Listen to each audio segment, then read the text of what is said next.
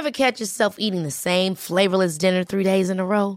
Dreaming of something better? Well, HelloFresh is your guilt free dream come true, baby. It's me, Keke Palmer. Let's wake up those taste buds with hot, juicy pecan crusted chicken or garlic butter shrimp scampi. Mm. Hello Fresh. Stop dreaming of all the delicious possibilities and dig in at HelloFresh.com. Let's get this dinner party started. It's that time of the year. Your vacation is coming up. You can already hear the beach waves, feel the warm breeze, relax, and think about work. You really, really want it all to work out while you're away. Monday.com gives you and the team that peace of mind. When all work is on one platform and everyone's in sync, things just flow wherever you are. Tap the banner to go to Monday.com. Hey, I'm Ryan Reynolds. At Mint Mobile, we like to do the opposite of what Big Wireless does. They charge you a lot, we charge you a little. So naturally, when they announced they'd be raising their prices due to inflation, we decided to deflate our prices due to not hating you. That's right. We're cutting the price of Mint Unlimited from $30 a month to just $15 a month. Give it a try at mintmobile.com slash switch. $45 upfront for three months plus taxes and fees. Promo for new customers for limited time. Unlimited more than 40 gigabytes per month. Slows. Full terms at mintmobile.com. Celebrate this July 4th with a special presentation of A Capital Fourth. Join your host Vanessa Williams with performances from Sea to Shining Sea, starring Jimmy Buffett, Gladys Knight, Alan Jackson, Cynthia Erivo, Pentatonix, Renee Fleming, Train, Jennifer Nettles, Mickey Guyton, Jimmy Allen, Ali E. Cravalho, Laura Osnes, Ali Stroker, and the greatest live fireworks display in the USA. It's A Capital Fourth, sponsored by the Boeing Company and American Airlines. Sunday, July 4th, 8 7 Central, only on PBS. Also, yeah, in terms of the intro, like, do you want to do like a fucking New York morning show host thing of like I pause and you jump in, or like what is the best way? Because this is a this is a duo. This isn't my guest is Just say my name. Joined as ever by Craig Fitzpatrick. That's Okay. that easy. so you don't want like a and Craig like and I'm Craig Fitzpatrick. Like, all right, fine, okay, Fine, we'll do it this week. No, I, and if it's I- shit, then we'll. I think I think it'd be really weird. oh God, this is our intro. Let, us do like one take of it. You ready? All right. Hello, my name is Dave Hanratty. And I'm Craig Fitzpatrick. There'll be no encore. I hate it. Do you hate it? I really I kind of hate it. Let's try that again.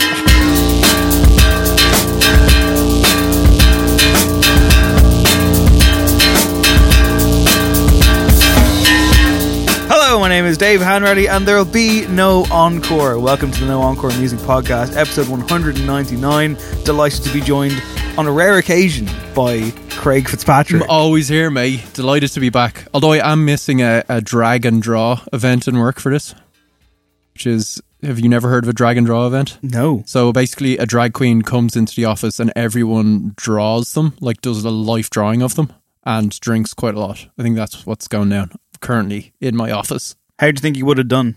Not great, to be honest. I'm not much of an artist. There'd be a lot of pressure. I feel like life drawing is in the nip as well, isn't it? I didn't stay to ask, but it is, yeah. Uh, our sonic architect Adam is conf- confirming that it is in the nip. Did you get to say, I can't, I've got a podcast? I say that every Thursday. Fantastic. Let's uh, stay true to form on this music podcast by getting immediately to the music news. Let's do it. Brit Awards happened, mate. Did you watch them? Yeah, I said I wouldn't do it, but I did. I Did say you? I watched three quarters of it. All and right. I actually found it kind of oddly charming. Like, no one watches it anymore, right? Except for podcasters who need content. I've heard that this year was unusually good from pretty much across the board. I saw two performances. We'll talk about one of those in particular in a few minutes, but I guess people were into it this year for some reason. It's got some clout again, I think. The perf- yeah, the performances were good. They were all quite like somber as well, or at least stripped back. Like Dave obviously was the big talking point. Uh, the kind of piano led, um, you know, protest song version of Black with you know extra verses and you know giving out about Boris Johnson being a racist was a big moment. Do you want to have a listen to that? Yeah, let's do it. It is racist, whether or not it feels racist. The truth is, our prime ministers are real racist. They say you should be grateful we're the least racist. I say the least racist is still racist. And if somebody hasn't said it, Equality's a right, it doesn't deserve credit. Now, if you don't wanna get it, then you're never gonna get how the news treats Kate versus how they treated Meghan. Rest in peace, Jack Merritt, you're my brother in arms. There's tears in our eyes and love in our hearts. We never had the same background, culture, color, or past, but you devoted your life to giving others a chance, and for that. Get him off the television, Craig. really powerful. Like I was watching me like this is a legit moment. I couldn't be ironic about it whatsoever. Um, so yeah, that was. I mean, it's kind of become commonplace to say that Boris Johnson isn't the best dude, I guess, amongst musicians. But considering the song is so powerful, the performance was so good, it just felt like a, a moment. But yeah, across the board, it was a lot of like um forlorn piano stuff, a lot of stripped back stuff. It felt kind of. It didn't feel like a party, really. Like it felt oddly like funereal or something. I don't know. Maybe it's the mood in Britain at the moment. It was like one of those tweets that doesn't actually never actually occurred where I think there was some tweet that did the rounds a while ago, possibly about Brexit, and it was like, you know, my five year old daughter just looked at the television and said, It's like they're having a party, mummy. A party to end democracy. Oh, And you're like, yeah, okay, cool. Uh, well, someone who was also forlorn, Craig, was the Home Secretary of the UK, Priti Patel Yeah, awful, awful who person. spoke on Sky News with also awful person Kay Burley uh, the following day and spoke on BBC Breakfast as well and essentially said that Boris Johnson's absolutely not a racist. Dave had made a generalization. I think when I was talking to Kay Burley, she very much went into much more like she was like, you know, he doesn't have a clue who Boris Johnson is. You, you can't make these accusations about a human being that you don't know and it's typically uneducated, whatever the fuck, blah, blah, blah, blah. Dave, in response, uh, very cleverly on Twitter, put up a video of him linking between her interview and like kind of a scroll on an article about Boris Johnson, which collates a lot of his racist terminology and quotes over the years. Nice. Uh, Priti Patel, of course, who uh, recently, I think it was last year, made comments about Ireland that were intensely uneducated and horrific and not surprising. I mean, it's this kind of like thick of it politics. She's a very disagreeable person. Um, it's a nice way of putting it. I, I didn't see the Dave thing on Twitter, so he's broken his um, self-imposed hiatus from Twitter uh, until Ole Gunnar Solskjaer was removed from Manchester United. That's incredible. I I think this called for it, don't you? yeah, I think so Dave's very much ba- had a banner 12 months, you might say. Mercury Music Prize winner. yes. Got that asshole up on stage at Glastonbury, who I hope never has any I kind of forgot a about career- that. Has he yeah. already faded? Well, Probably. he had his 15 minutes of Yeah, fame. You know, I think once you voluntarily appear in front of Piers Morgan in, in your bucket hat and your, your your football jersey, and allow yourself to be a figure of fun opposite the worst clown in fucking human history, you've already lost the game, mate. But uh, yeah, I guess from what I did see of the Brits, which was very little, um, it did seem to be a much more somber affair. Yeah, I don't like Jack Whitehall, but he was kind of doing a decent job. Like from a professional point of view, he was holding it together quite well, and some of the jokes were landing. Like he went into the crowd, he had some like good kind of uh, rapport with Lizzo. Harry Styles was there in like some incredible outfit, as always. Looked incredible. He was mugged at knife point this week as well, according to reports. was it like the night before the Brits as well, something like that? I think it was last weekend, yeah, was Friday maybe mugged. possibly. Um, yeah, that's happened to him a few times. I feel. Or he you had serious? A, yeah, or I think last year he had someone who was who he'd previously tried to help. uh, I think it was a homeless person, and he'd like offered them cash and like um inquired if they needed help, and obviously they had certain mental issues, and they began stalking him and kind of in a very threatening way, and going to his local pub, and he had to get a restraining order. So yeah, he's he's had a rough time of it in that uh, regard. Um, but he seemed in flying form. I think he was in like Lakers colors as well for Kobe, but it was like a bitchin' suit. It there was very also good. a lot of gossip websites being like, "Oh, he's got a tribute to Caroline Flack on the go as well," which may or may not have been the case. Of course, this yeah. came in the wake of Caroline Flack's suicide last weekend, which was horrific news for the world, not just the entertainment world. An awful thing to happen, and it's been a been a rough time for anybody who's like got a fucking Twitter account. Let me tell you. I mean, Jesus Christ. yeah. I mean, I guess the Brit Awards coming at a time, uh, you know, the 2020 has been a kind of a rough start to the year, I think, in terms of culture. Yeah, it was interesting actually when Billie Eilish um, won. Um, she got up on stage. Uh, she also performed, but her speech was kind of. Um, she accepted award from Mel B. She seemed like um, Mel B or Mel C, which is the scary one. I thought it was Mel C. Mel C, yeah. I think I- Mel B is sporty. No, Mel C is sporty. Oh, okay. I so read- Mel B, yeah, I was right the first time. Are you sure? Because I read that it was Sporty Spice. Mel B is Scary Spice, right? That's correct. and was it sport, Sporty spice? I Spice? don't. You watched it, mate. I didn't watch it. I can't it. even remember because How the many speech glasses quite, of wine? How many glasses of wine did you have? Be honest. To be honest, so the speech was like quite interesting because she, she talked about how she'd like been in a really bad place because of social media recently. There was a bit of backlash um, recently where I think she was accused of like cultural appropriation or something like that. she also had the temerity to win more Grammys than Ariana Grande. There was that as well, yeah. Um, and Lana fans, I think, came at her. But she essentially said she got very emotional and she was like, I can't believe this reaction from everyone kind of in the the audience. And it felt like a real kind of communal moment of her realizing that actual real people in real life supported her. And it felt like, oh, actually, you know, awards ceremonies are kind of bullshit, but also maybe people in the music industry at this moment of time need real people around them that are actually being kind of nice and human as opposed to all these bizarre, like dislocated Twitter rants. So, yeah, more Brit Awards, I think. Jesus Christ. And I had no wine. Taking the soup is Craig Fitzpatrick this week. Um, yeah, it's crazy for an 18 year old human being to have to get up and plead for Cam to the world. Uh, she, of course, was in town to perform the James Bond theme song from No Time to Die. It's got the same name. She performed it with Hans Zimmer, who looks like the fucking painting from Ghostbusters 2 come to life, and Johnny Marr, who looks exactly the same for Johnny the last. Marr is incredible. Johnny Marr has looked the same for the last, I want to say, 20 years. He looks like an action figure of himself, It's the benefits of being a good person, as it would seem. Like he's just a right on dude. as opposed to his Smith's counterpart, who will not be named. Might have been implied. Um, but yeah, like he didn't have much to do in that performance. He did some like He just looked cool, guitar. mate. He looked cool as fuck. It's a minimalist Bond song, and that's right, listener. I'm glad you asked. Yes. Later in the show, our top five will continue, our top five series, week on week. This week, I've got five Bond songs. Craig's got five Bond songs. We're going to try and get to the bottom of this and discover what the very, very best ones are and where the Billie Eilish one ranks in the canon. In terms of the Brit Awards, in terms of the big winners of the night, I'll just go through them real quick now, shall I? Go ahead. Producer of the year, Craig, was Fred again, who I've never heard of. Have you? No, is it right? Said Fred making a comeback. I is it the guy from Spector who you interviewed that time? But serial killers back in the day. Yes, I believe it is. Best new artist, Lewis Capaldi. He was there. He was performing. Is that, all you, got- is that all you got to say? His acceptance speeches were more entertaining, as per usual. Nice guy. British female solo artist went to Mabel.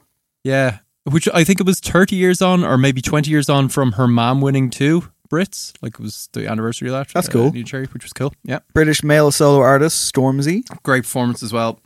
Uh, defeating Dermot Kennedy to the International Male Solo Artist Award was Tyler the Creator, who thanked Theresa May in his speech. it's like I bet she's pissed now. It was great. Love Tyler. Yeah, that was excellent. Best British group went to The Foals, as I called them last week, of course. Uh, yeah, Foals. That was seen as like maybe the one upset because it wasn't like Coldplay or something. But That kinda- Foals are pretty big, right? This like kind of felt like the You Turned Up on the Night Award, no? Yeah, it did a bit. And their speech was like, um, it was like tanking the record label. And then at the very, very end, Yannis realized, oh, I better say something. He's like, uh, hopefully next year there's more women in this category. And people are like, yeah, nice effort, mate. well, the Rising Star went to Celeste, so Good. Yannis will be happy with that, I suppose. Yeah. International female solo artist, surprise, surprise, Billie Eilish. Yeah, she was hyped. Song of the year, the song you heard the most last year, he- is Lewis Capaldi and Someone You Loved. It's about his grandmate. so sick of this song. I contend that for Lewis Capaldi's kind of MOR stylings, I think it's a good song. Yeah, but it's just everywhere. Like even in the ads for the Brits, there was a performance of him doing it for a Samsung camera. Like it was Listen, you work in rough. advertising. It was rough. Just because Yeah, you, you can't mix get- it up a bit. Don't just do have like footage of him performing the exact song he's just performed and being like, "Oh, this would sound even better on a Samsung." Craig, it's a hit, mate. It is a hit. Yeah, that's my complaint. And the MasterCard album of the year, the most prestigious award going, went to Psychodrama by Dave, who uh, got all the headlines, of course. It was a hell of a performance. yeah, and it's a good album. And actually, if you look at those winners, bar maybe one or two, it's pretty like it's kind of there on merit, right? There's a lot of interesting people around in pop at the moment. So actually, and combined with the NME Awards being kind of interesting for different reasons, um, for various reasons, a couple of weeks ago, I think yeah, British award shows at least have a bit of danger or a bit kind of like unpredictability about them, and maybe some slight critical heft that the American ones, definitely the Grammys don't. So yeah, keep them around. You mentioned like Brit Awards providing content for people like us, and I think also provides content for a lot of other outlets as well. I think you always get a certain level of hyperbole, one side of the coin and the other. I think there was some fucking right wing prick in the Spectator giving out, or the Independent, or one of those the next day, uh, having a go at grime artists and rap artists and black people, basically, not for the first time. But then on the other side of the coin, you have the level of praise going to Dave's admittedly phenomenal performance. But then you get these statements like, without question, the greatest performance in like. It's just the internet now, isn't it? Everything's the greatest thing ever. This recency bias Yeah. machine of like. like, like even like Stormzy, like was two year ago, two years ago. Like his performance was fucking unbelievable. Like I mean, and he was there on the night. Like I mean, I don't know. Um, I've said before that Stormzy is on like my bucket list of people I'd love to interview. I'm going to add Dave to that list now. Basically, I want to interview people who are, uh, I, you know, like who will make me close my mouth because I often talk too much. And we want you to interview those kind of people as well. Yeah, I don't know. I, I think we are. There is. Um, I know Rudy Kinsella for for for my for my my home place of Joe that I wrote a really good piece this week about Dave and Stormzy being kind of like standard bearers for their generation and how there are still a lot of people who would decry and dismiss the fact that an outspoken black person who doesn't play a guitar course, yeah. has things to say, Yeah. and yet more like no time like the present, really. And I think you know, especially when That's Dave, why they're so important. yeah, but espe- those especially when Dave mentioned Grenfell in his kind of moment. I mean, you could hear the crowd roaring, and like it's funny because I mean, this is such a corporate event. Like it's such a fucking safe, you know, sponsored by Mastercard, Samsung and- ads Yeah, Lewis, yeah. I don't know. At the same time, like, is that is it provocative enough? Will it does it make a fucking difference? You know, we can't necessarily collate that, but I just wonder if like it's a great TV moment, but where does it go? That's a big philosophical question. It's like uh, Noel Gallagher and Craig, that's what No Encore is all yeah, about. Noel Gallagher used to always say that. It's just like it's only rock and roll. It doesn't change anything. They're just fucking songs. The lyrics don't mean anything. You can't change the world. And I always remember Johnny Borrell complaining about that and being like, "That's the reason I don't like Oasis because he can change the world, rock and roll man." That was it. Like in his period when he was at like um, Live Eight and pretending to be the new Bono, and that didn't go so well. So Noel Gallagher's maybe right. I don't think we need a new Bono, Craig, because we have Bono. when we talk about Bono, Bono was chatting to the Irish rugby team. Have you seen this? Legends, meeting legends, mate. Irish rugby heroes. I didn't know he was at all into sport. How do you feel about rugby? I hate it. Yeah, I'm not a big fan. Like I'll occasionally watch the big like headline games if we're playing New Zealand or whatever. If it Sorry, did you just say on. if we're playing New Zealand? If we're what do you mean? As in, like, I'm not a rugby fan, but the lads, I'm with The them. nation of Ireland. Team of I'm us. a patriot, man. I bleed green. Sinn Féin. Did you vote Sinn Féin? You want to talk about that, do you? Definitely. Who'd you vote for? Um, in well, I'm in. We've talked about this before. I'm in Catherine Murphy country in North Kildare, so it's it's all Soc Dems where I am and Greens. Um, but no, we had. Uh, we won't get into it. Your one Réada Cronin, the Sinn Féin person who's in hot water over the last week or so. Talk about it, mate. Um, I did not vote for her. That's all I'm saying. I knew it was a bad idea. Also a bad I'll idea. no more. Also a bad idea. Bono giving Rugby. yeah. Rugby fans. Um, Everything to do with rugby. We don't know if he's a fan of rugby, but what Bono is a fan of is Ireland as a nation. So he gave a very Loves it. inspirational. yeah. He was a special guest at the team's Kildare HQ. Oh, back to Kildare on Tuesday night. And head coach uh, Andy Farrell was thrilled with the evening ahead of his side's crunch, blah, blah, blah. Um, they were really blown away that he gave us time to come over and see us. Uh, we invited him in. He was top of the wish list. It was unbelievable. You're killing this story, Craig. I know. I'm just trying to see if there's anything interesting. It mentioned how long he spoke for. I believe it was over an hour. See if you can find that bit. But I, yeah, I think it was something like an hour and a half he spoke to the team for. What would he possibly have said?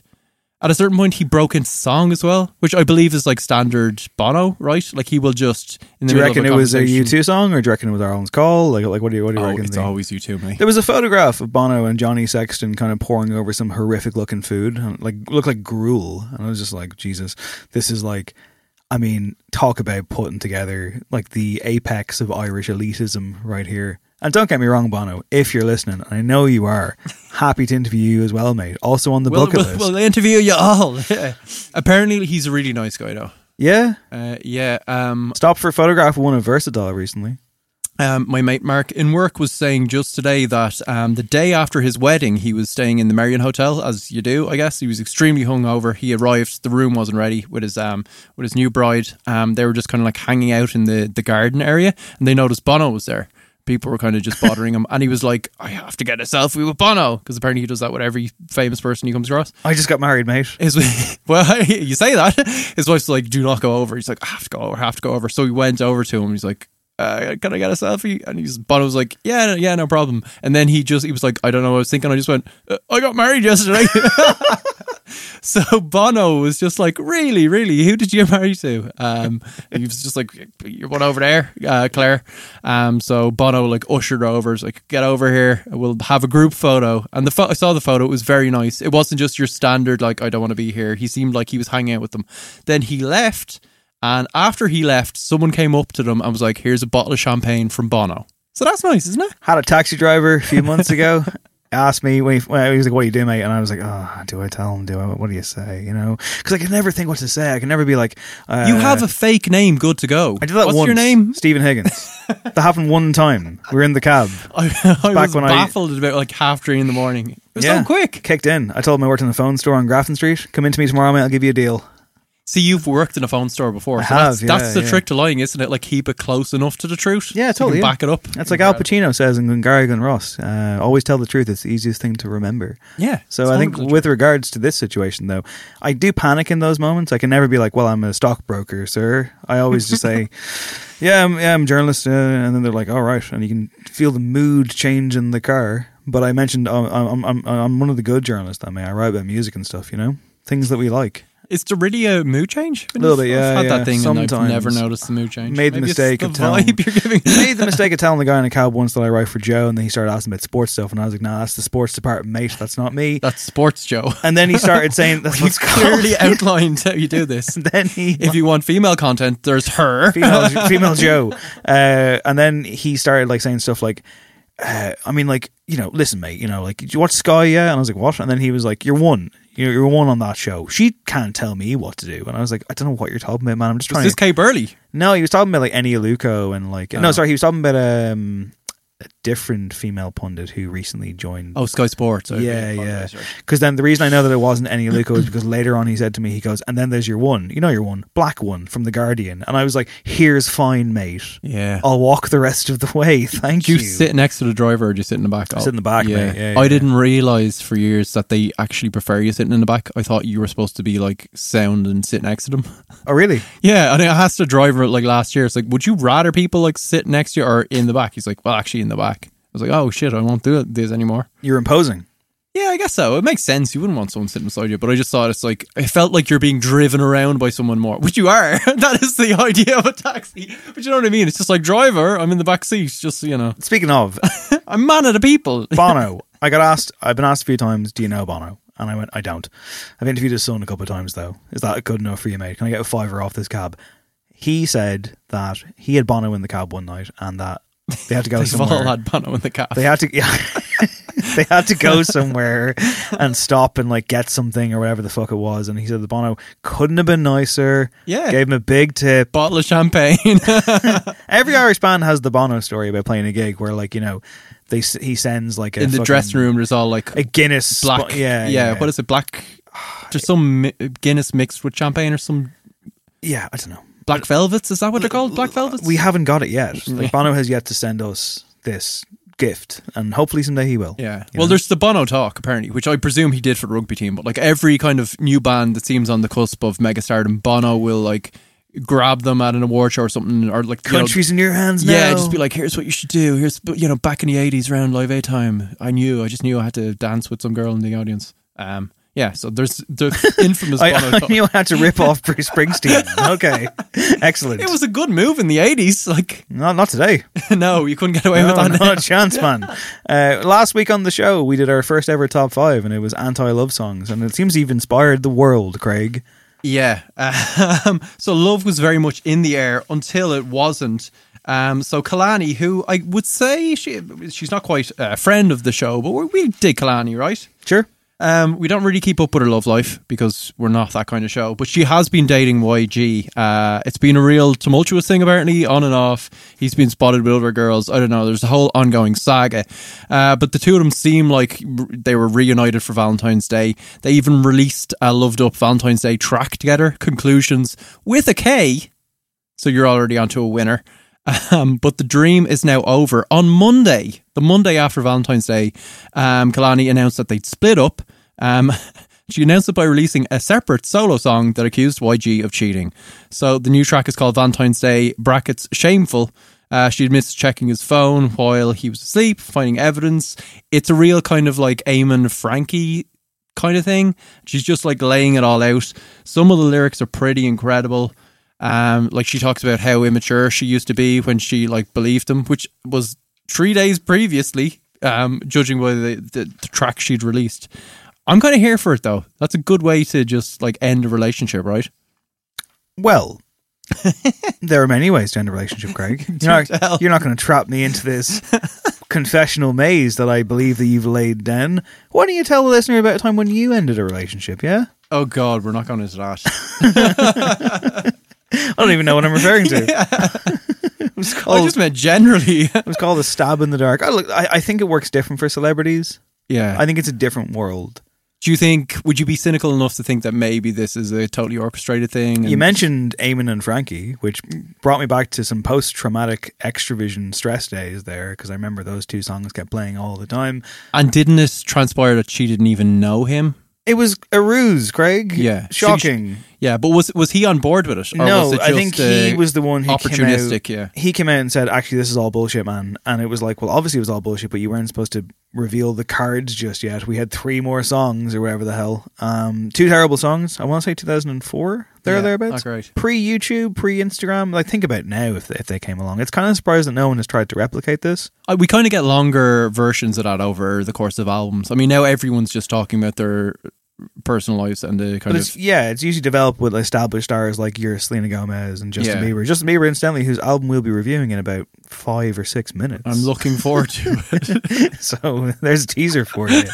Uh, Stick around. anything else on the rundown before we get into some grim news, Craig? Um, I did, yeah. Well, T Pain has become um, a bit of a hero for us in recent times, I think, because, well, certainly for me, because he cancelled a tour last year and basically came out and said the ticket sales were terrible. I was told to lie about this, like everyone does, and just said, oh, stuff came up or we're working around it, but I'm just going to admit it. Uh, I'm going to own it. We need to work harder to kind of like boost sales and sort stuff out, maybe change venues. So I, I like that kind of refreshing honesty. Um, and a similar track, he's now bought the rights to a slanderous website made about him and he started selling his own merch from it. So the website fucktpain.com, which had made derogatory comments about the rapper, came to his attention when friends sent him a link. Uh, so he said rather than like just suing, he bought the domain for the website and he's selling t-shirts now and blazing with the website slogan T-Pain sucks. So I think that's a good move, right? I think he's he's running his career the correct way. Big innovator. Are you a T-Pain fan? I'm not. No. No. Did you ever see that um tiny desk thing he did where he like had no auto tune on his vocals and he was incredible? So he's the auto tune guy, right? Yes, he is very Well- much so. So it's very disconcerting to see Lonely him just sing. Island featuring kind Yes, of yeah, yeah, His whole thing is like he's a bit of a cartoon. Kind of kickstarted it, right? He Is- is, yeah. is- Adam is nodding. Our is- sonic architect. Is there an argument that he's any good? Like there totally is, yeah. Well, for, I do genuinely think he was an innovator in that regard because he can sing. Like it wasn't just a crutch. I think he used the auto tune in an interesting way.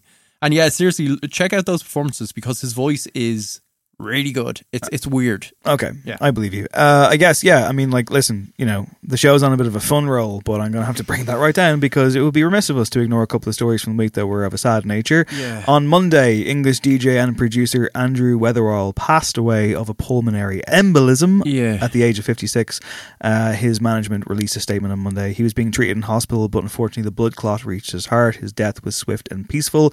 This guy, if you've never heard of him, was, I mean, something of an underground figure, but hugely influential, massively respected, and the outpouring of love from musicians, from you know people who just make music in their bedrooms, to some of the biggest names in the industry was uh, swift as well. It was very, very kind of porous. It was very much like a huge moment on, on a Monday afternoon for a lot of people. Yeah, like we mentioned hyperbole at the moment, um, but I I saw the word genius going around, and I think it might apply to Andrew Weatherall as a remixer.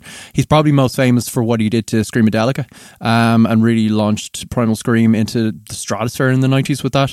Um, did a huge amount of really interesting remix stuff, but I think what was like when you say he's a bit of an underground figure, it's like that was by choice. He had this moment where he was humongous and could have kept repeating the same trick as many other people did in his wake, but he was just like, no, I'm going to actually go left field, do the completely unexpected stuff. Um, super interesting guy, just a pure like music lover. Um, I remember seeing him in conversation at a Red Bull Music Academy thing about seven or eight years ago now. Um, and he was really interesting. He was like that kind of um, like John Peel figure, where it just seemed like all of his days were spent listening to track after track, just wading through tons and tons of vinyl. And he was talking about how much he was saying, you know, especially with the internet now, there's too much jam on the shelves. It's it's like I'll have to, you know, come up with really arbitrary reasons not to like stuff now, like where's like the singer not having cool shoes or something. It's just got it's gotten ridiculous to the point I can't keep up with it anymore. But he, you could clearly see the passion was there, and lots of anecdotes about him being super cool to fans that approached him, and just an all round good dude and a proper music lover that used that love in really creative, um, innovative ways. One of the anecdotes that's been doing the rounds, a lot of people have just been posting kind of an image of the excerpt from an interview he did. I apologize, I'm not sure where the interview is sourced from, but the question was there's a song called Fail We May, Sail We Must. Is that something that you've lived by? And in response, Andrew Weatherall said, I suppose so. That was handily capsulated by a fisherman I met in County Cork. This young lad picked me up for the gig and he was 21 and was a trawler man. He wanted to know about the glamorous world of DJing, to which I said, It's bollocks, it's discos. Tell me about Tales of the Sea. He told me about being 18 in a Force 9 gale. His father, the captain, broke his leg, so he had to captain the ship. I was thinking I couldn't even look after myself at that age, let alone a trawler, boat, in a Force 9 gale. I asked him, Are there times when you get up in the morning and you can't be arsed? And he said, Fail we may, sail we must. Which led to me spending hundreds of pounds and a lot of pain having it tattooed up the sides of my arms. I've got a good, pretty good work ethic, and sometimes you have a heavy night and want to phone in poorly. But if this guy can captain the ship in a Force 9 gale, I'm sure I can get up and spend two hours in a disco which is a really, really nice thing. Yeah, words to live by. Um, so rest in peace, him. Also, we should probably mention um, Pop Smoke passing away, the New York rapper who didn't have the chance to have anything like the story career of an Andrew Weatherall. Um, we will not profess to know much about him um, as an artist. I'd, I'd heard a lot of his kind of tracks. He was bubbling under and just about to be absolutely massive. Um, a Brooklyn artist that could have taken over as like, you know, king of New York rap. Um, vocally just reminiscent of like a 50 Cent, but with really interesting production as well. Um, I guess what's noteworthy for people that aren't huge fans of Pop Smoke, um, who passed away at 20, was. The fact that as a rap fan and a younger generation rap fan, you're losing so many icons or kind of um, growing stars at the moment is just, you know, the likes of Nipsey, um, Lil Peep, uh, XXX for people that were, you know, really committed to him as an artist, Mac Miller, Juice WRLD. It's just gone ridiculous in the last couple of years. Um, he was killed. He was shot and killed uh, in an apparent home invasion, and it seemed to transpire that he had posted an Instagram story where he had his home address up, um, and that prompted people to come around and be absolutely um, atrocious. Uh, this has happened, I think, once or twice with Chicago rappers as well it just goes to show as well, like, you know, rap as a culture, um, we all kind of live vicariously through a lot of their stories of coming up uh, on the streets and what they've been through. Um, but even when they kind of break out and they're living in Beverly Hills, they're still very connected to that old way of life and people get jealous and there's a constant threat to them. Um, you know, the likes of 50 Cent have been on social media saying, you know, this is what can happen to you if you're not clever. And especially when there's like gang activity on social media where everyone is just talking constantly and giving their location away constantly. Uh, people in the genre are, in the US seem to be in real danger at the moment. It's it's almost like an epidemic, and it's just really sad state of affairs. We'll cheer ourselves up Yeah, now let's do it. with the brand new album from Justin Bieber. The name of the record is called Changes, and this song, Craig's already dismissed it a week ago. Maybe he was unfair. This track is called Yummy, and it's here now for your listening pleasure. Yeah, you got that yummy, yum, that yummy, yum, that yummy, yummy. Yeah, you got that yummy, yum, that yummy, yum, that yummy, yummy. Say the word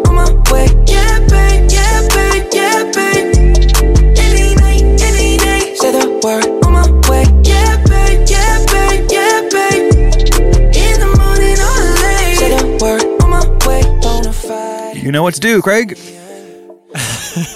Who is Justin Bieber? Who is Justin Bieber? Um, he's an Ontario musician, um, a former teen sensation. I guess you could almost say a child star back in the day, right? I think he crossed over um, as a song and dance kid um, with a couple of viral hits um, around about a decade ago now. He's 14 or 15, maybe that last wave of women being allowed to um, fawn in a weird way over very young teenage boys. Um, I remember a lot of that at the time. For the likes of us, um, what probably caught our attention was um, the realization that if you slowed down um, his hit song "Baby" by about a thousand percent, it sounded like a glorious, like glacial avalanche of Enya and Sigur Rós. Um, Same goes for U Smile, which is fucking unbelievable. like you're on Hannibal season two levels of incredibleness. Sorry, just by the way, real quick, because I guess, you know, it's kind of a trivia question, but like maybe everyone knows, maybe everyone doesn't. Given that he's been around the consciousness for so long at such a young age, do you know how old he is? yeah, he's only 25 years old. He'll be 26 in two weeks. Remarkable stuff. Yeah, Yeah, it it's seems like he's crazy, been right? with us forever. It does. Um, and I guess he made a pretty smooth um, career transition into a proper grown up R and B pop star, right? Like the the last album, which was five years ago now, um, certainly had a lot of big hits on it, and he was taken out of that bracket of just teen sensation that will pass. He seemed to kind of do maybe a, a Justin Timberlake justified, right? It was that level of oh shit, he's a legit pop um, pop star. That record was called Purpose, came out in 2015, and I remember uh, kind of dismissing it around the time when it first arrived, but I think it aged well. And I think that, and I've kind of gone, you know, this is one of Dave's hills that he will die on. I think that the first five tracks on Purpose, which are Mark My Words, I'll Show You, What Do You Mean, Sorry, and Love Yourself, are pretty fucking bulletproof as far as a pop record made at that time goes. And then even in the back end, you got some great stuff on there. You've got like that ridiculous track with Skrillex and Jack U, um, Where You Now?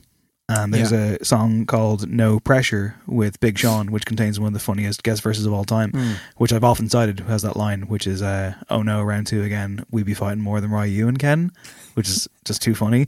Um, so that album, while still suffering from the problematic pop star bloat of a record, you know, although I, I think it's like 13 tracks and not like 25, which is pretty good. Yeah. Um, it was good. Um, I think Bieber has talent. I think he's, you know, he's got a great voice. He's quite magnetic, I think, as a presence on the mic when he is the right material. Like he's Yeah. a very good vehicle for songwriters, not to completely objectify him. Do you know what I mean? No, I mean, again, like he's an industry product. You know, I mean, like maybe he's tried to get rid of those shackles and like I saw him on that tour in the RDS arena outdoor, and it was like you've never seen someone so upset and disinterested and not wanting to be there. The Mm. the picture of burnout and exhaustion, and to no surprise on that tour with something like 14 dates left to go.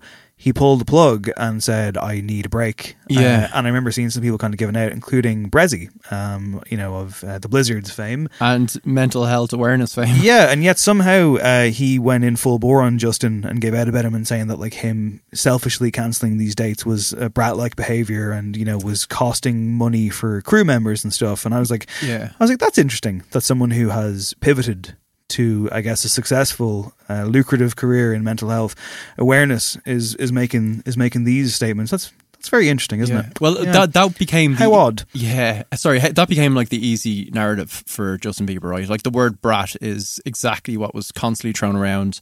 And he did kind of go off the rails, understandably, I think, at that level of stardom. Uh, I know I certainly would have.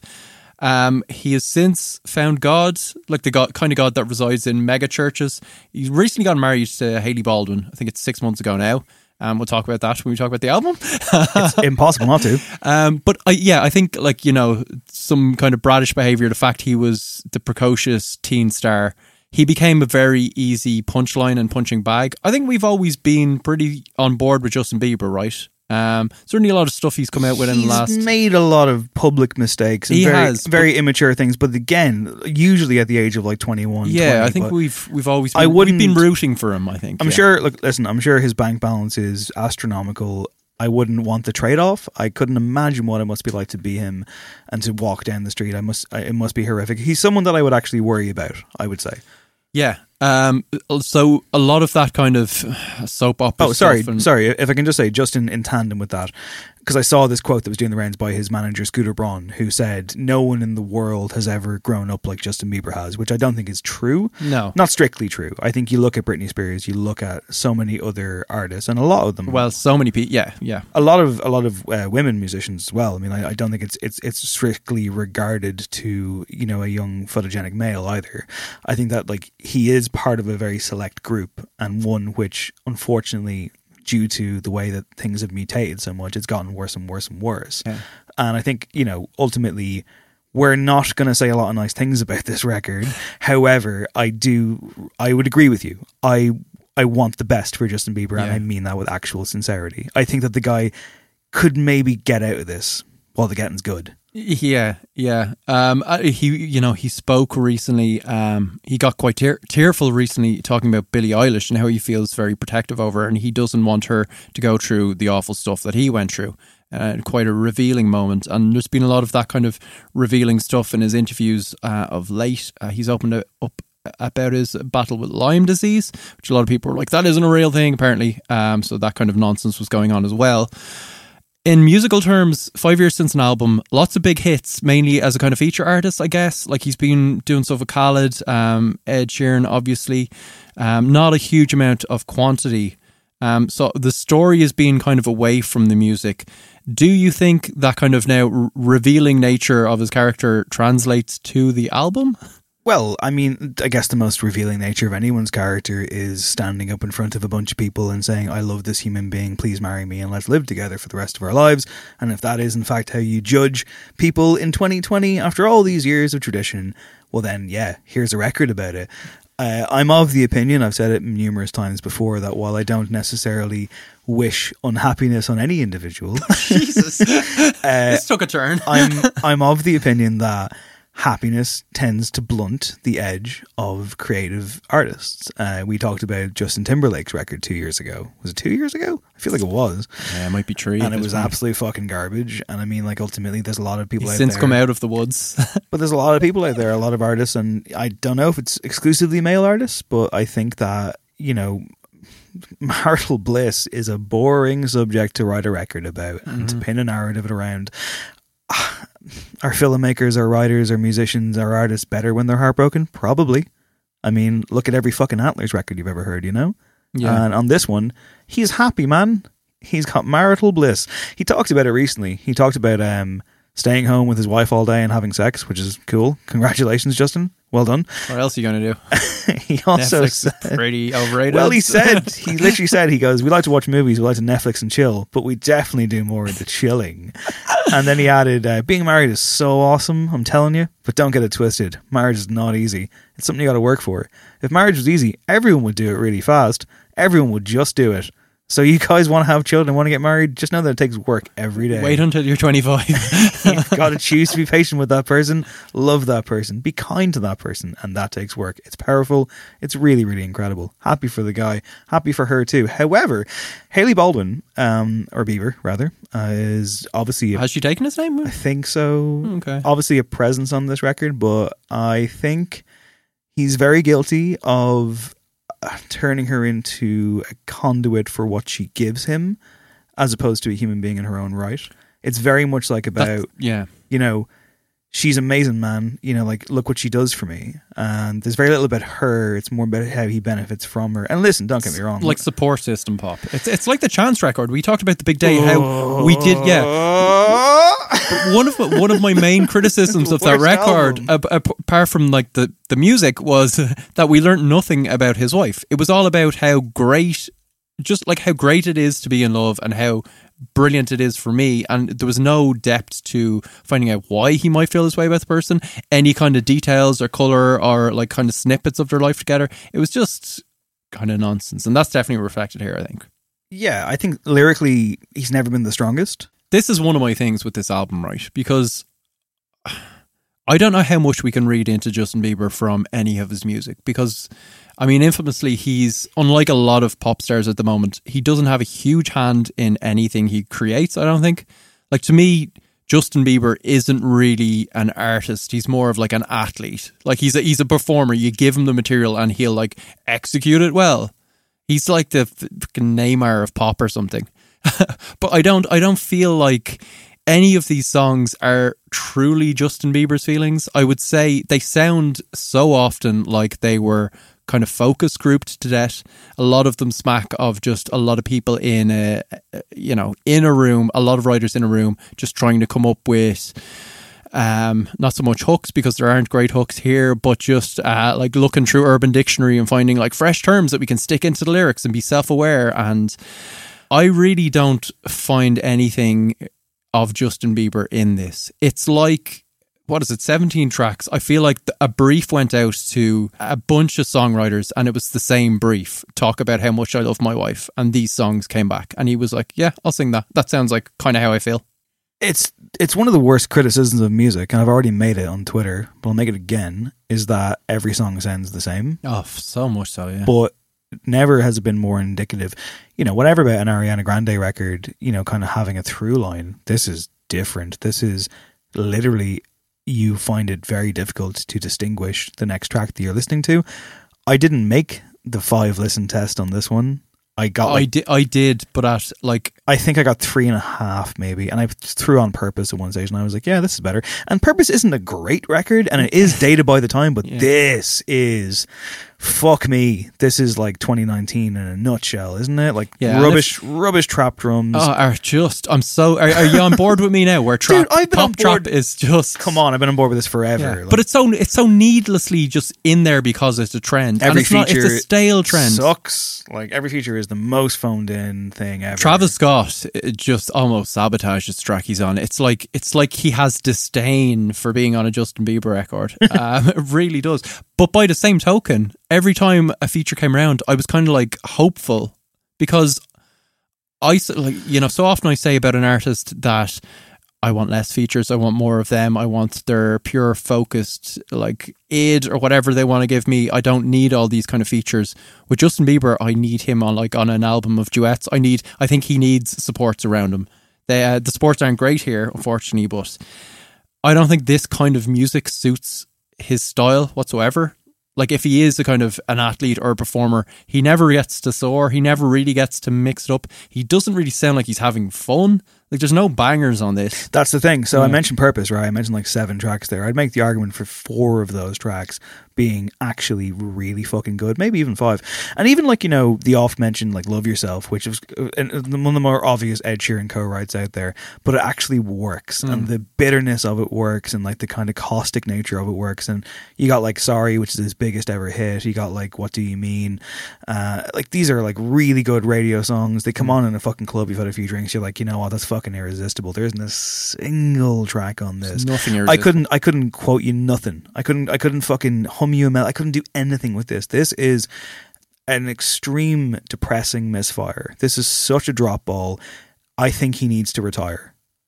His heart doesn't seem in it. Not at all. Not even slightly. It's in the marriage, by all accounts. Congratulations, which is yeah. great and more important.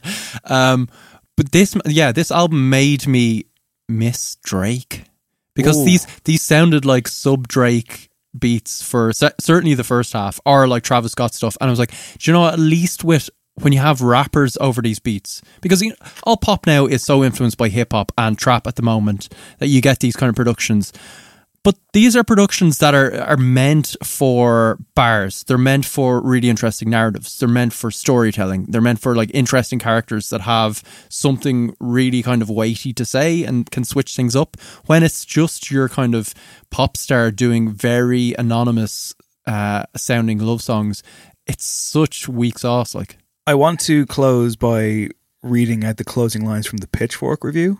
Um, and I should clarify, I don't Pitchfork's not my Bible. I know I reference it often, but I read the review today, and it's very, very well written, and I love a good ending. And I thought it was, I, thought it was perfectly uh, poised because it's, it, this is a burial of a review, but it's not mean, yeah. and it's fair. And I think that the person who wrote it also would like for it to be better for Justin Bieber and for him to be in a better songwriting place. And they reference a song called "That's What Love Is," which is an acoustic song and it's uh, that's what love is. Uh, the only appealing moment in the last third, where he sings over minimal accompaniment, features nothing but an acoustic guitar, capoed high, and twinkling like a music box. The words redefine sweet nothings, but they dissolve in the sunlight of Bieber's falsetto. The way he capers between chest and head voice is effortless and dazzling, like watching a figure skater land triple lutzes one after the other. There you go. For exactly two minutes and forty five seconds, the joy he takes in his talent is palpable. Yeah, and I wanted more of that, and I want him to be kind of pushed. I do think the second half is a bit better because he gets a bit into like a blonde bag.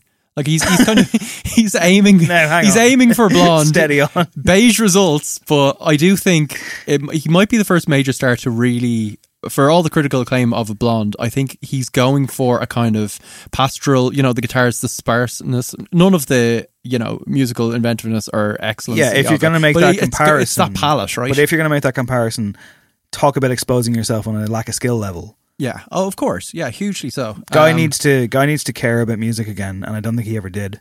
Do you know what? To me, Justin Bieber, we started off this saying, you asked, what age is he now? And like people will probably be shocked that he's only 25 at this point. He feels like a, an antiquated pop star to me. He feels like a totally different generation. Like he's far younger than, say, Lizzo. And Lizzo feels way more modern.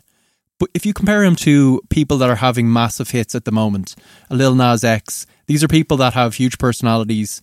They're, you know, they they can write.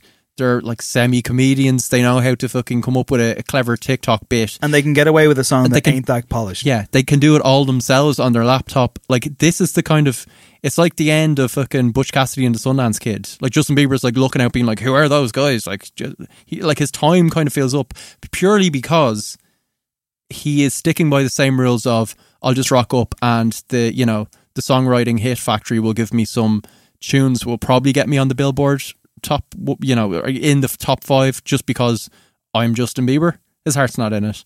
Um, it's it's not even a three out of ten because it's not that remarkable. It's four out of ten, maybe. I don't know. It's just nothingness. Nah, it's a three out of ten.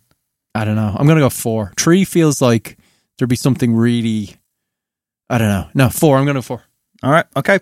Well, we'll go five now, Craig, with our top five James five Bond it. themes. But uh, why are we doing our top five James Bond themes? But it is, of course, because Yeah. hours after the show came out on Friday, or, or rather, hours before the show came out on Friday, because I think it was a midnight release, Billie Eilish released the latest Bond song. It's called No Time to Die, and it sounds like this. that I've fallen for a lie. You were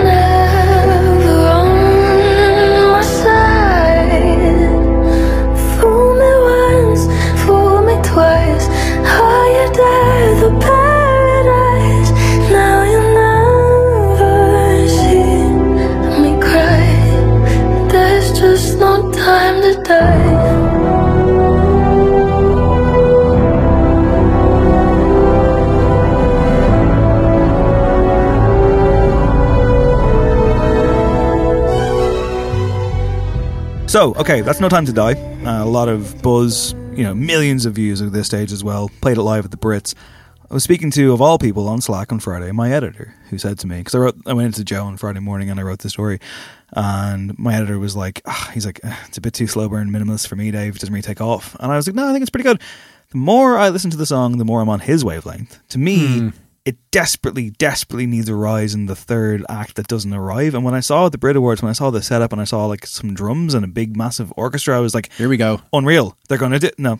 No. Her vocal, she It's- did kind of soar with the vocal, which people were like, "Oh god, she doesn't just do the whispery thing." Well, thing." talk about talk about sticking to a brief, right? I mean, Yeah, talk, very much talk so. about like you know, like this is the song and this is how you will sing it, and you'll put your vocals on there and your signature. But this is the song. This is the wall that you're now in. Here's the money. Yeah.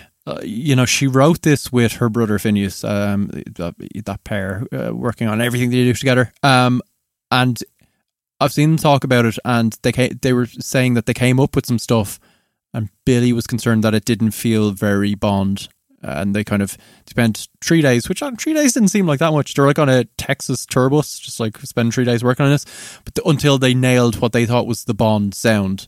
So it must be a weird but it's it's a weird kind of balance balance you have to get because people are looking for those motifs.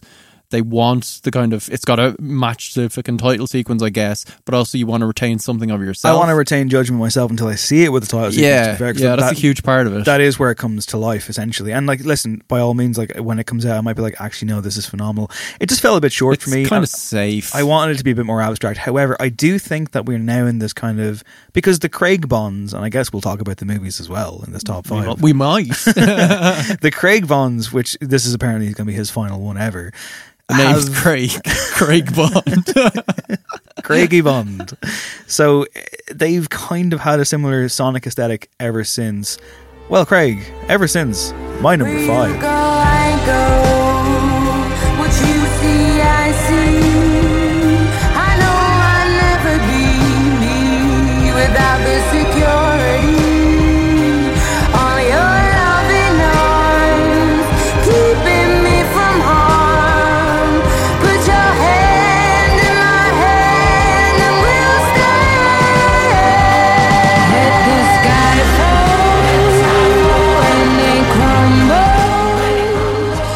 Skyfall. By That's soaring for you. Skyfall by Adele. Um, that's my number five, and I think it's a great song. However, I do think it like ushered in this kind of wave because "Writings on the Wall" by Sam Smith and Craig. um, Sam Smith ha- has new music coming out. Do you want to use your example of how we should be referring to Sam Smith now? Because Sam Smith, of course, has issued uh, a plea, I suppose, a perfectly fair and reasonable one for how they should be referred to. You had a really good way of referring to Sam Smith. What was my exact line? They are the artist that was ridic- ridiculously pretended they didn't know who Thom Yorke was. Correct. yeah, use of the word "they" being the Yeah, yeah, paramount course, thing here. So, like, please respect that. I think it's you know what we, should, what we should all be doing. One hundred percent. And it will take some time. It's an educational thing. I've already seen a lot of fucking news outlets making you know errors already, but one, Innocent slips. People. Are, one, yeah, one hopes. tr- everyone's trying. But the one thing that can be said about Sam Smith categorically is that Writings on the Wall is a dreadful, dreadful song. Even though it won the Oscar, and, you know, like, I don't know why. And I've gone back to it, but I think that Skyfall informed Writings on the Wall. Yeah. Writings on the Wall informed. It's the new No Time template. To Die. Yeah. They feel very much tied into a DNA tether that maybe the two previous songs did not feel. And don't get me wrong, I mean, it's not a bad aesthetic. I think Skyfall is probably the most superior of the three. I love this song. I don't know why people have a hard time with it. People gave this song a lot of a lot of uh, like her vocal delivery came under a lot of fire. I think it's great, and I'm not an Why Adele did it? fan Because it's a bit warbly as yeah, opposed to her other people kind of people kind of focused on like even like the way that she like delivered the word crumble, and I'm like, no, this is a fabulous song. Crumble? It's a great. it's such a build. It's the drums, like the, the step ups. I'm not an Adele fan because I think that her output is boring, but she's clearly fucking awesome. And in the right song, and this is one of them, she is a fucking star. This is an amazing It's song. a good performance. And the yeah, an amazing title sequence.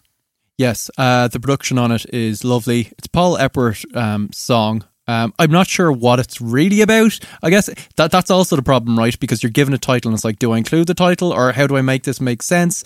Uh, it kind of makes a bit of sense. Um, do you want a bit of trivia?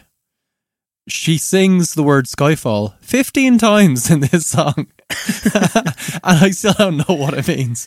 It kind of works. It sounds pleasant. It works with the film, and that's all you want. Having really. rewatched the Daniel Craig ones recently, I do think Skyfall is the best of them. And it's a film that when I first saw it, I did not like. I was massively disappointed by it. When I watched it a second time, I liked it more. I think I've seen it like four times now. It's very, very strong. And Javier Bardem is absolutely fucking amazing in it. I think it's one of my favorite Bond films now. I've it's seen it a couple times. really It's just- rewatchable. Yeah. Like it's extremely rewatchable. Yeah. And the song I think helps it. What's your number five? This is if we're talking about like setting a template. Diamonds are forever. Diamonds are forever. They are all I need to please me. They can stimulate and tease me. They won't leave in the night. I've no fear that they might desert me. Shirley Bassey there, who did a few Bond songs, um, had massive success with them. And this feels to me like if there's like an Ur Bond song, this is it, right? This feels like, you know, if you think of a Bond song, this sets out the stall pretty well. It's like the big booming voice, the kind of lots of brass, the you know, the lyrical themes of, oh, that guy's a bit of a prick. It's j- all very jaded. It's great. Last thing I want to do is take away from Shirley Bassey or this song, but you know what I'm going to say, don't you? I can't listen to it and not think of Kanye and Jay Z. Oh, of course. I just can't.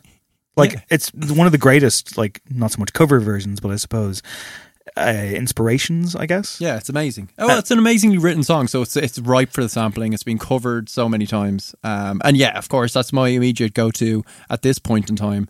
Um, it was a John Barry effort who I think wrote or at least work co-wrote the songs up until about probably up until the Brosnan era. Um, and do you want another factoid that will ruin this song for you forever? How many factoids did you bring in this week, I've got factoids for all of them. okay, Oh, please. yeah. spice it up. Uh, this is going to ruin the song for you because this is horrible. Um, so Don Black also wrote it with him. Um, and he revealed in an interview in the Sunday Times in 2008 that John Barry enticed Shirley Bassey's passionate rendering of this song by suggesting that she should imagine that she was singing about a penis. What? It's the factoid. It's ruined the song, hasn't it? Like, I guess this is probably a good window to talk about how problematic James Bond is. Hugely so, yeah. Massively. Why do we root for this guy? He's a scumbag. I don't really. oh, How, big a James Bond fan would, would you say you are? I Like as a kid, I would see all of the Brosnan ones, but I was never like, "Oh, this is a major event." It didn't feel like a Batman, even when the Batman films were rubbish. I'm kind well. of surprised at the longevity of it, really. totally. It doesn't Like- make any. Sense. And don't get me wrong, I'm there day one for the new one because it's an event movie and I'm a sucker for an event movie. But I don't regard Bond as a sacred franchise. It's a bit of crack. It's a bit of crack. I'm it's more. a bit of problematic crack. I'm more Obviously into, not now because I, I, I guess I'm more into Brosnan onwards than I am into like you know, for, I, for example, like Roger Moore. I just fuck off. Like, yeah, you know, it's yeah, too the worst. Austin Powers, and he stayed way too long. He Like by the end, yeah. he was, I think, in his sixties Nah, nearly. He wasn't just, great. yeah.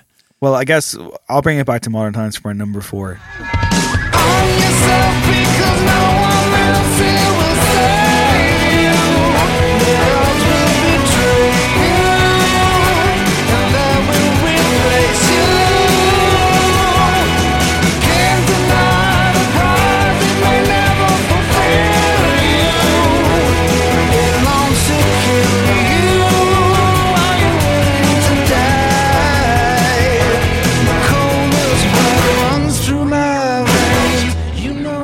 That's the late great Chris Cornell. The song is "You Know My Name." It's from Casino Royale, Daniel Craig's first outing as Bond, and I mean, talk about tonally askew, and even like the the title sequence as well, which is like this kind of weird clip arty kind of stuff. This kind of like a mm, geometric-y kind of bright, It's all the colourful- casino stuff. Yeah, Yeah, and uh, it, they ditched the kind of the naked women for this. Pretty yeah, much, big time. Yeah, yeah. But it felt very dated even at the time, and it definitely is now. And the song is kind of an outlier, but Jesus Christ, man, this is so much fun. It's so vibrant. He is phenomenal on it.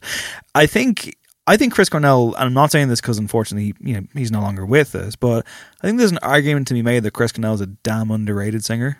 Oh yeah, I mean, absolute powerhouse. Um, and it's a like it's a well written song. I don't particularly love this for Bond, just because uh, certainly at the time I would just thought he's like too. It's too grungy. He is too American, of course, by his very nature. So I just for Was like he- a kind sorry, of reboot. Was he the first ever American male singer to do a Bond theme? I think possibly.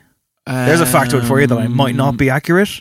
Yeah, I think he, we had may have been. Scandinavians with Aha, but did we have Americans? I don't think so. I think there was American female singers. I'm not sure about male. But But well, none- of course, it was American female singers, but yeah, but none nonetheless, male. Yeah. Um, do you want a factoid? Sure, why not?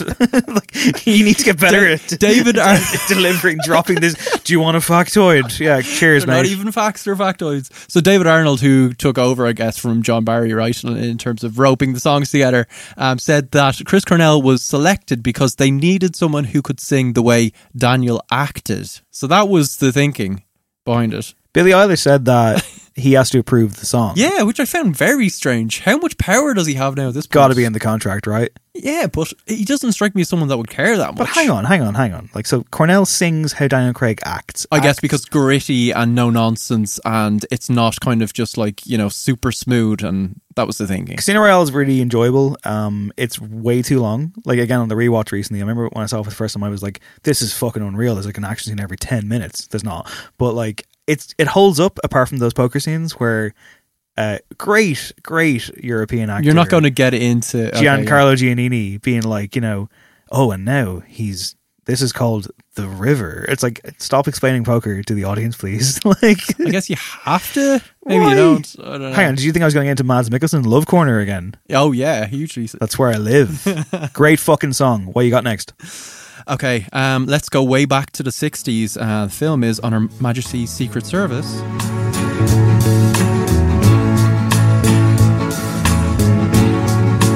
We have all the time in the world. Time enough for life to unfold all the precious things. Yeah, that was Louis Armstrong with "We Have All the Time in the World." Wasn't the main theme, which was an instrumental. Some people are gonna get mad. Well, it was the secondary theme, right? It was in the film, um, hugely iconic, and I feel like of all the Bond songs, this might be the one that most transcends Bond. Do you know what I mean? This feels kind of uncoupled from Bond. It's an astonishing song. It's incredible, yeah. Um, do you want a factoid? You don't need to keep introducing them, or maybe you could do a more natural way. I kind of like this stuttering. what would James Bond do? and then don't do, Do that. you think? Right? Do you think when he's uh, when he's romancing a woman at the bar, Do you he's, want a fag toy? he's, he's not going to drop the phrase. Do you want another drink, love? Just go, just do it. um, so this doesn't again paint um, uh, Barry in a great light, right?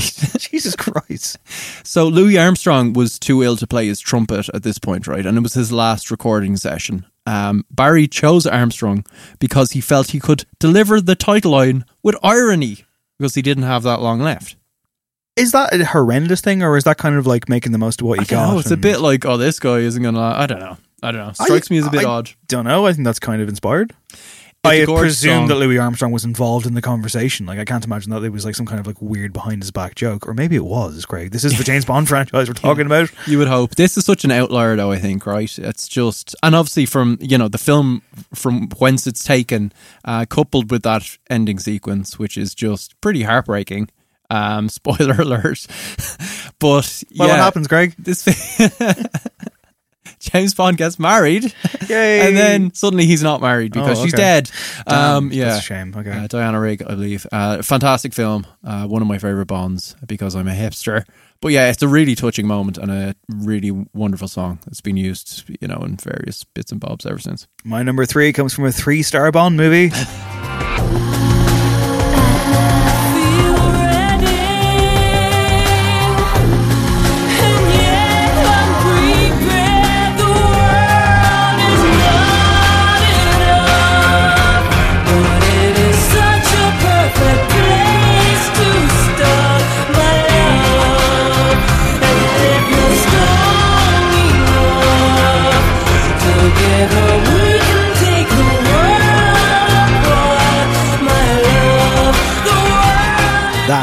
is the dulcet tone of Shirley Manson, frontwoman of Garbage, and the song and the movie is "The World Is Not Enough" from 1999, I believe. Um, Brosnan's third film, and this Yeah, is at this stage, yeah, it was kind of diminishing returns, wasn't it? Uh, this was where we Robert Carlyle as a villain who can't feel pain. because a bullet was in his head. You yeah. post Wild Things Denise Richards as a Bond girl. I remember reading a review that said Bond girl should have class, not be late for it, which was like woof. Wasn't that always the thing of just like, oh, she couldn't be a nuclear scientist? She's a like nuclear that? physicist. Yeah, yeah, yeah. Uh, Sophie Marceau, as well as the Is She a Body? Yes, she is. Not a great film. Not terrible. Great opening sequence. Uh, helped along by, I think, one of the more underrated James Bond themes ever put together. Um, Garbage are one of those bands that also you could lay claim to being ferociously underrated. Um, Yeah. saw them at Electric Picnic there last year. Their first time on Irish soil in way too fucking long. Shirley Manson's one of the greats, right? Uh, yeah, I mean, uh, uh, ter- totally in terms of the vocals, um, very unique voice, um, really good um, exhibition of that here. I do think maybe the melody, the chorus melody is fantastic, but like some of the strings just kind of echo it, and I think it's a great song that is very, very nineties. Do you know what I mean? I like that though. Do you? It brings Yeah. you back. It's probably a nostalgic thing for you. Very as much so, yeah. right? But no, I, I like the bombast, and I, I don't need it to be more than it is. Like I like that it's kind of sup- like her vocal melody is supported by a, a crashing string section. Yeah. I alerted a few people to this song this week that were like, "Oh, I can't really remember how that goes. And it is that like same response of like, once you get to the chorus, everyone's like, oh yeah, this is a great one. Like, do you know what I mean? Um, which is always a nice reaction. All right. Um, let's go way back in time to The Spy Who Loved Me. This is Carly Simon. Nobody does it half as good as you.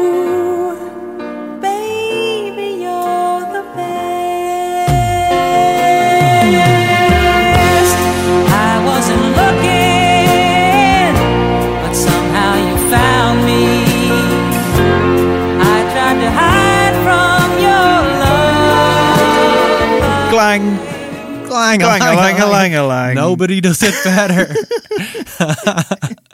yeah. Uh, the Alan Partridge episode where he talks through the opening sequence is just Stop getting Bond wrong. Everyone seek that out immediately. Uh, this is a great, great Bond song. Phenomenal. So well written. It was originally, oh, factoid. Yeah, I nearly, I nearly didn't say factoid there, but uh, but you did. It was And then you said it again. It was intended for Dusty Springfield. I actually always thought Carly Simon wrote it, but um, she did not. It was Carole Bayer Sager uh, who wrote the song. Um, intended for Dusty Springfield. I think she was going through some like personal personal issues at the time, so it went to Carly Simon, who knocked it out of the park. But yeah, this is like um, super like it's like a really traditional. Kind of sun drenched, very American, very West Coast song that somehow works with film. I guess it has that Roger Moore kind of you know, slight wink to it. It's a bit lighthearted. Like it's kind of, you know, it's oh, isn't he a scoundrel? He's a bit of a dick, but we all love him. It's a what I very, mean? very obvious thing to say, but it really is the You're So Vain of James Bond songs. yeah, it? like yeah, it is. Which is why I was so surprised she didn't write Yeah, it. it's kinda surprising, yeah, yeah. Um, Do you think that uh, that sun drenched West Coast uh, cynicism could could manifest in a modern context, Craig? AKA, everybody wants Lana Del Rey to do a Bond theme. she would do a great one? Well, we talk about people we think should get one. It's Lana Del Rey would knock it out. Of the You know who my answer is. No, Trent Reznor. no, no, no. It's Hamilton Leithauser. oh yeah, with that voice again though, like a bit American, right? It's got a song called 5 a.m. I've said this a million times. Oh, it's sorry. already a Bond song. Might as well be. Yeah. Um, I always thought Bjork would do a great one. That's a good show. Because her songs, particularly in the nineties, were so epic. Like she could just really. I do think Alex Turner should write one, right? Like particularly his um, last Shadow Pu- Puppet stuff. It's just all that style of like spy themes. He's a great lyricist. Like he would knock that out of the park. I I'd like to hear Robyn do a Bond theme. Yeah, Robyn would be There's a massive. Oh yeah, it just emanated from the studio Sonic booth Architect. because it would be amazing. that won't happen now, though, right? Because she doesn't fit the template. I don't think anymore. I get well. That's funny who the new Bond is. Yeah. you know, next time around, perhaps. Um, okay, so time to move on to my number two. Let's get crazy.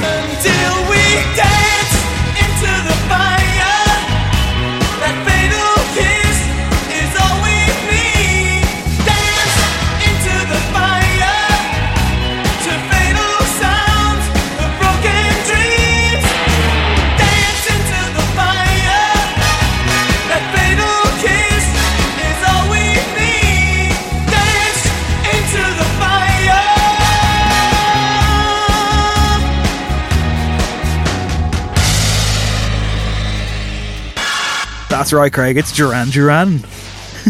it's a view to a kill. Fucking bonkers pop song and phenomenal.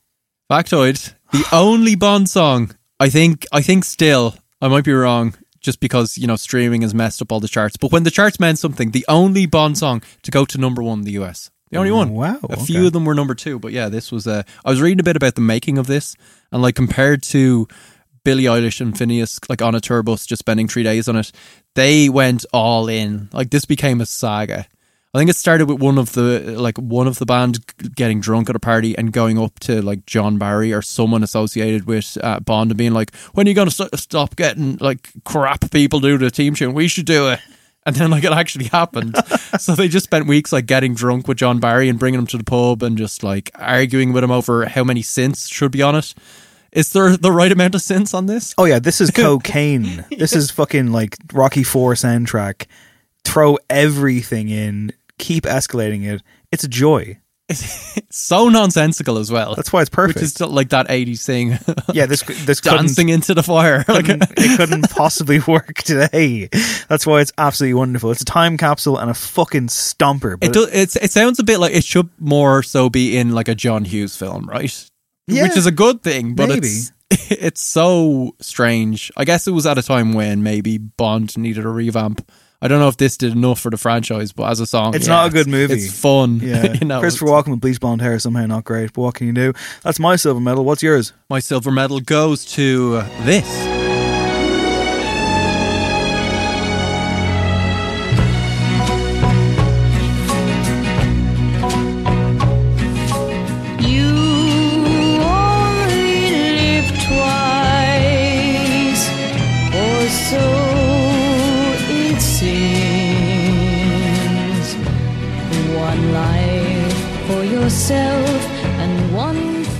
This could nearly be number one when you when you listen to it. So sumptuous that is "You Only Live Twice" by Nancy Sinatra. Um, of course, this would go on to be not sampled, I think, re-recorded for Robbie Williams' um, Millennium. We've got Fame. stars. was direct in effect. I think the power of this song is that that didn't ruin it. Do you know what I mean? I think compared to some of our selections where they sound quite of their time, this is really timeless. It's like the sonic version of like one of those dream sequence fades. It just comes in. It's so gorgeous. The film itself was um like it was slightly I think it's problematic now. It was quite Asian influenced. I think Bond at one point nearly does Yellowface, if I remember correctly. The screenplay written by Roald Dahl. Um, but it kind of captures some of that, like Famous non-problematic writer Roald yeah, I Dahl. know, right? Um, Look, if it's not problematic, it's not a Bond movie, mate. yeah, that's very true. Um, I do think this is absolutely sublime. I do think lyrically it's one of the best as well because this does the trick of getting the title in and actually making it make sense. Like within the first verse, she like she announces what the title is, and then the logic is that you know one life is you know that you live, and one is in your dreams, and then it's about like how Bond is actually like about wish fulfillment and the danger of that, and it's kind of a bit meta. Like it's kind of about what the franchise is about in terms of just kind of escapism, um, which I think works really well. It does something different to the usual jilted lover thing. Um, her voice is fantastic. It's a great song. Time to unload that Walther PPK because this one for me is number one with a bullet.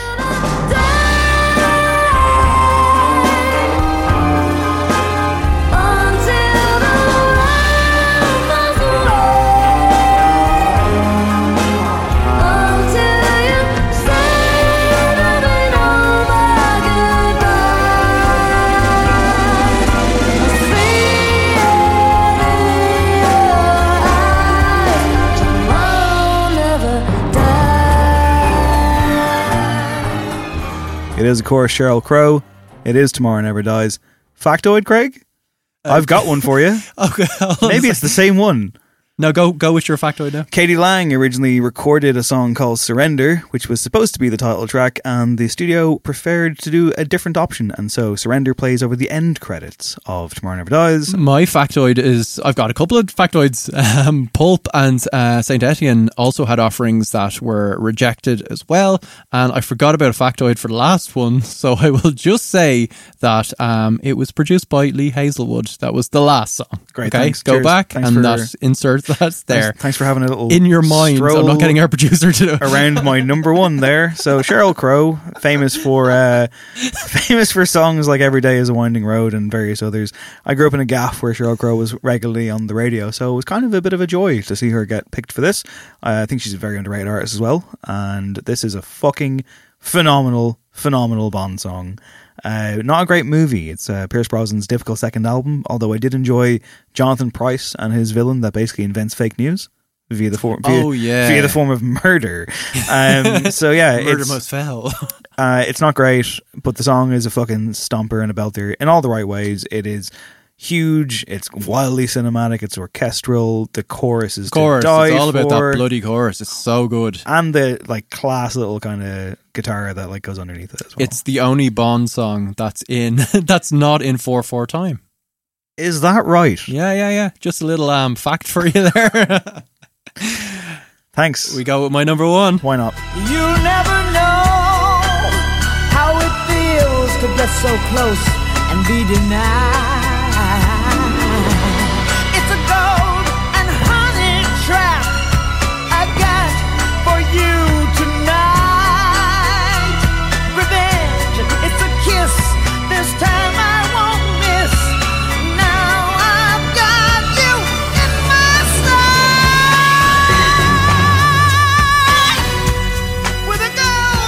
Representing the Irish. it is Goldeneye from Goldeneye. Pierce's debut outing, written by Bono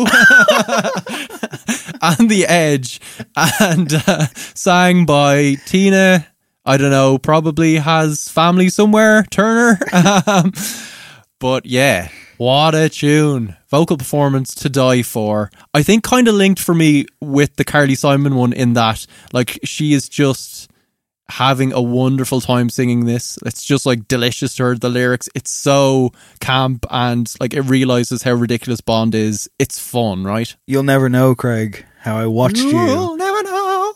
How I watched you from the shadows. yeah, I don't quite understand what the lyric means because it's it's kind of about maybe a lover, but then it's also about like a father figure. Or It's a golden honey trap. I've got for you tonight. Go on, keep going. I don't know it off by heart, but it's it's phenomenal. I saw uh, Goldeneye was the first Bond film I saw in the cinema. Oh yeah, would have been for me too. So there is that nostalgia thing. Special resonance, and of course well. led to like one of the great video games of all time. yeah. It's a good movie. It is a good movie, and it's kind of like in keeping with um, the film. This is a bit of a throwback song, so it's clearly taking that Shirley Bassey template. The you know the strings and stuff do sound a bit nineties and synthy, but they're just like down, down, down. It's great. This is also it- around the time of their like Mission Impossible. Didn't they do the theme tune to Mission Impossible? oh yeah, so that was probably a year later, was it? 96, Yeah, yeah, yeah. yeah, yeah. So Can we talk about Goldeneye? Can we talk about like um, how violently unnecessary Sean Bean's death is in that movie? Like, hugely so. Yeah. Technically, he dies three times in that film. like, Yeah. it's just like he feels like a very strange character to have in the Bond universe, just in so? general, right? Just as an actor, I don't know. He just feels grittier and more northern to me. I don't. No, I could see both Bean and Brosnan down the local Bean and Brosnan. as they as they reference, you know, like It's new Robson and Jerome. I want to hear that album. mine's a Pine Alec. Um, yeah, I think it's a good movie. Uh, it's a phenomenal song. It's really stood the test of time. I think Oh, hugely has. twenty yeah. years on. Yeah, it's a great one. It's so good, in fact, that I realized I'd ran out of factoids and I didn't care. I had to keep it in. That's fair. Okay. Doesn't need factoids. Sometimes a song and a show doesn't. That's that's a good point, Craig. That's a good way to leave it. That's our top ten. I, I guess I was thinking about this by the way. Like it is Is a top, a top five, five? I know. but we're both doing a top five. It's still a top five. Let's not get into weird semantics here. Okay, You just did, mate. I think it should also be kind of stressed as well at this point that between last week's list, this week's list, and what we do next time, these are our personal favorites. These are our. Yes. Please are- engage with us on Twitter if you think we're wildly off base. Yeah, tell us. These your- are our yeah. personal choices. This isn't meant to be like the definitive fucking like this is, you know. Like so, if you get annoyed about any of them, just know that it's just coming from a personal place. Usually, you know, in relation to how we've grown up and how we've experienced things. Not every list is going to be perfect, but this one pretty much is. As you said, this list from ten to one, the way that we've done it, it flows really fucking well. Yeah, it does actually. It kind of it's mixed up quite well. Very enjoyable bonding. And if you want to hear what that sounds like, I'll be putting out this playlist on Twitter. We'll put it out at No Encore Show on Twitter as well. Yeah. Follow me at Hanratty Dave. Follow him at Craig East Lane. This episode of No Encore was engineered by our sonic architect Adam Shanahan. Thank you so much, In dude. the other listening corner, Craig, I've been listening to a bunch of things, so I have. You have. I've been mainly listening to Yeah Yeah Yeahs since it uh, came to light that they are up for doing new music. So I went back and visited some of their stuff. I don't think the last record was that great, although Sacrilege is on it, which is amazing. Um, but certainly the first two records really, really hold up. Um, Maps is probably in my all-time top ten by Maps anybody. is sensational. Um, yeah, Fever to Tell in general. Um, Show Your Bones though is a second um, album. So many good songs on that. Is is the EP as well, which I don't think is on Spotify, but it's probably on YouTube. There's some great underrated stuff there as well. So it's good to have them back. What have you been listening to? Well, after the show last week, I left you here to upload the episode, and I ran to Vicar Street where I saw Explosions in the Sky bring the house down. I think it's the fifth time I've seen them. They just don't Really? miss, man. Fucking hell. They're just amazing. If you've never heard of them, instrumental post rock legends from Texas, they make it spellbinding, loud, crashy crescendo. Gorgeous, gorgeous music, and they're just a joy. They're just a fucking joy, an absolute pleasure. Did you have a moment, or was it just one extended moment? I didn't quite have a moment. a patented um, Craig moment where I just lose my mind. No, I didn't like. Okay. I didn't like shed a single tear. I was just too kind of awestruck. I will say that like they played a couple of songs that I wasn't necessarily expecting. They played like "Have You uh, Have You Passed Through This Night," and they played. Uh, they closed with with "Tired Eyes, Tired Minds, Tired Souls." We slept, and it was like my Bloody Valentine Mogwai levels of loud. I was in the balcony and I was worried. I was like, Jesus Christ, my ears. Uh, a friend of the show, Nilo, was there. I think it was his first time ever seeing them. He seemed to have a grand old time. Nice. And it was good. It was good vibe in the room. I saw a couple of lads in the kind of main crowd who were like bopping away like they were at a Happy Mondays gig. So whatever they're on, send them my way, please. On top of that, Ecstasy, Dave. Ecstasy. uh, Bright Eyes have announced their first Irish show in 18 Very years. Excited about that as well, the well, first Dublin show in 18 years. I think they popped up at the picnic at one stage. and Conor Oberst obviously has been playing Better within community centre and his own yeah. stuff as well. So Bright Eyes are on the comeback trail. I believe they're playing Vicar Street, and I think it's Friday the fourth of September, which I think is the same day as day one of Electric EP, Picnic, which is going to be clash. a clash for a lot of people. Not going to be a clash for me. I know, I know, I know where I'd rather be, and hopefully it's in Vicar Street.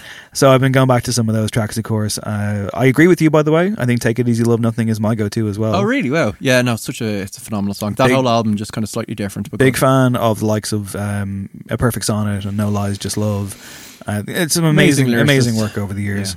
Uh, I've also been listening to Poppy, who is the kind of weird avant-garde. I'm not sure I'm familiar. Is she a robot pop star? Although they're Oh, kind okay. of moving away from that. So Poppy was uh, and has been championed by WWE developmental brand NXT, their third brand. They had a takeover show. Wrestling, everybody, last weekend, and Poppy was a musical guest on it. Her album, I Disagree, came out a few weeks ago. I listened to it and I wasn't very impressed by it. It ain't very good. She's trying really hard to be some kind of splice of like Grimes and Billie Eilish, and it's not quite clicking. But she was on the show a bunch. They Oh no, wait, does she exist? yeah, she's Oh, a okay. real person. Yeah, um, and they like played her one of her songs, which is called "Anything Like Me," and they played it enough times for me to be like, yeah, it's in my head now. So I quite like that one.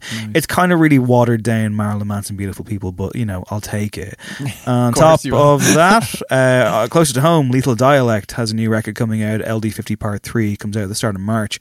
I've been listening to an advanced stream of that and enjoying it so far, and also uh, also enjoying The Weeknd, who has announced his new album After Hours, released the third single, which is the title track, and this is a six minute long song, which is still one foot in the I want to be a big pop star thing, but very much closer to the sound that originally broke him, spliced with an extreme dash of chromatics. So Yeah. more of this, please, Abel.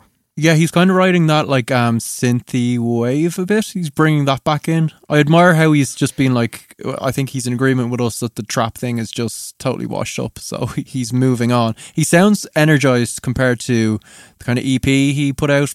Is it two years ago now or a year and a half ago? Um, Two years ago, two years ago at this point, right? my Um, my dear melancholy. so it feels like the fire is back. Yeah, and like one of the previous singles was "Blinding Lights," which is kind of a down the middle '80s vibe pop song. But the more I hear that song, the more I'm like, it's a fucking belter. Yeah. Like it actually, it has legs. It's yeah, like the, really the good. riff is kind of take on me a bit. Yeah, like it's yeah. from that school, but it's indelible. Like there's also like, because is- yeah. this is the world we live in now. There's also like a really killer, slowed down, reverbed up version of it on Yeah, I've YouTube, which as is well. fucking Cool. So unreal. Yeah, so yeah, yeah. Welcome back to the weekend, I suppose. Next week on No Encore, we'll have another top five for you, and we'll review the new record from Grimes, which I'm very excited about. Getting am good early notices, and I hope that it's a return to form. Uh, that's the show for this week, guys. uh, yeah, we don't do exit music anymore. Some people were upset about that, but look, listen, the show's already long enough as it is. So my name is Dave Hanratty. This has been No Encore. There'll be No Encore. Tell your fucking friends about the show. Review it. Help us out. Subscribe. Bye.